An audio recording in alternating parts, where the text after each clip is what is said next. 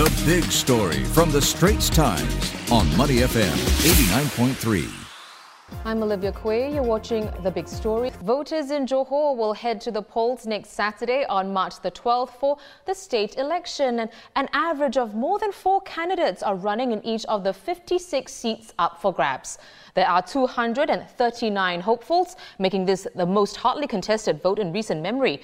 According to the Election Commission, there are two wards with seven-way contests, four to be fought by six candidates, eight will see five contenders, and a whopping 35 will see four cornered battles. Ram Anand, Malaysia correspondent, joins me now from Kuala Lumpur to give us some more insight into how things are shaping up ahead of the election on the 12th. So, Ram, with the campaigning underway officially since last Saturday, is UMNO emerging as the early favourite, or is there a surprise wildcard, even more than one wildcard, that we should be paying attention to? Uh, I think in the early days of the election, I think it's still UMNO that is the front runner here, because as we know, uh, the opposition parties uh, they are not united; they are split up. Uh, we have Pakatan Harapan, and then we have uh, Dr. Mahathir's uh, party Pejuang entering the fray and contesting in 42 seats.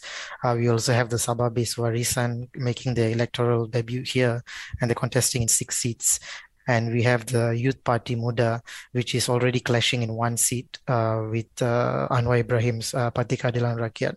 So I think, in the sense of how frayed the opposition alliance is right now, uh, I would say the advantage is very, very much still with UMNO uh, because they're coming off a very strong momentum after winning uh, convincingly in Malacca, and also because the allies GPS they won big in Sarawak.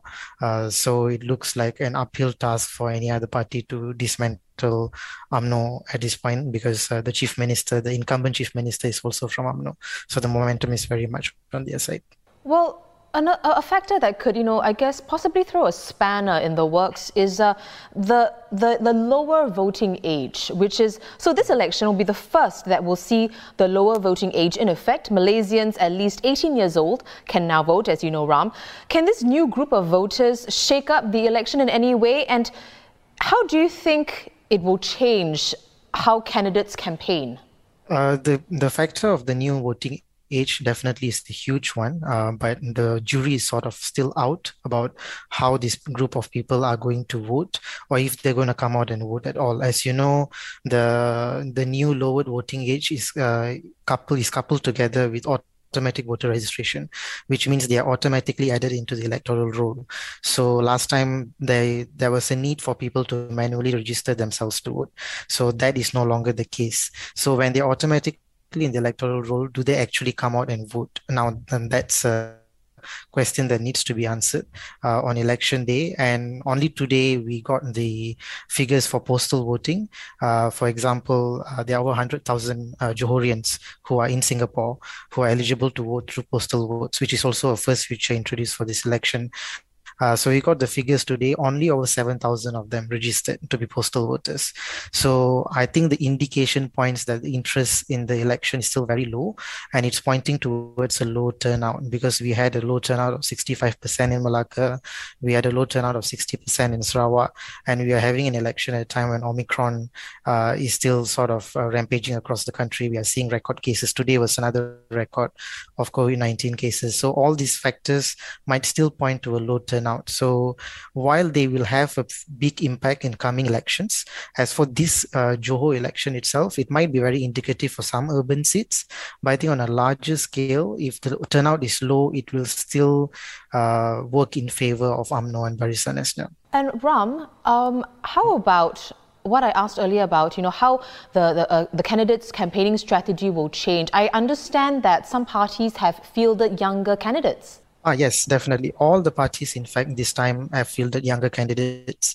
Uh, there is, uh, I think, Perikatan Nasional, for example, are fielding 30% women candidates as well. So there is a lot of focus on youth and women in this election. So that language has sort of changed for all the parties that are involved uh, because of my mainly because of Muda's involvement. They are making the electoral debut this time, so they are pushing uh, the factor of like having to field younger candidates to appeal to the younger voters.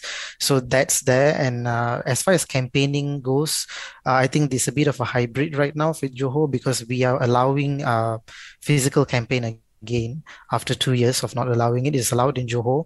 About 100 people can come and attend rallies, but they're very much limited to the political party offices and headquarters.